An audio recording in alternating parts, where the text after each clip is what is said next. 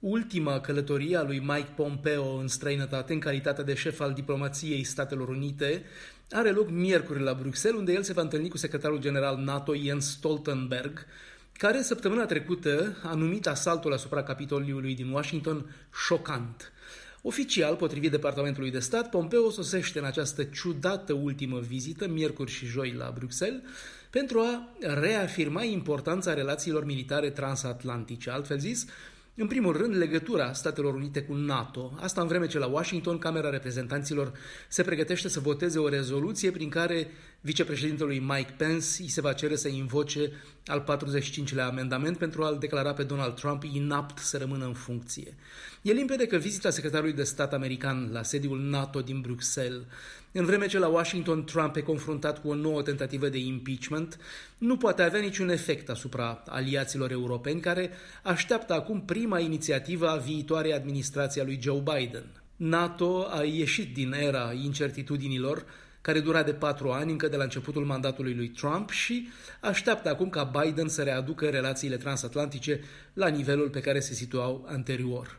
Spre deosebire de Trump, despre care s-a crezut la un moment dat că ar dori chiar ca NATO să dispară,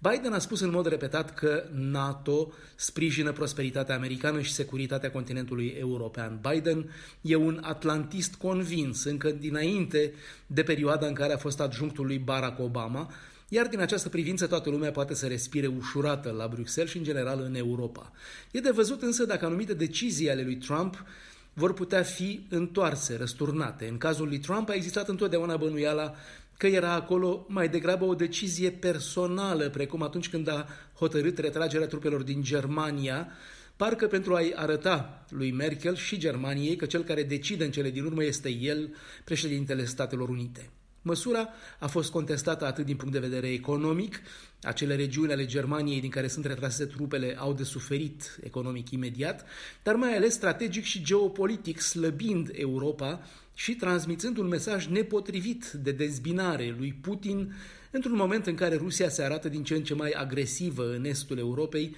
unde consideră că ea ar fi în continuare în sfera ei de influență. În orice caz, pentru prima oară în istorie, Vizita unui secretar de stat american e așteptată cu condescendență la Bruxelles, toată lumea așteptând plecarea lui Pompeo pentru a închide un capitol de răceală transatlantică, cum nu s-a mai văzut de la crearea alianței acum șapte decenii încoace. Bruxelles, Dan Alexe pentru Radio Europa Liberă.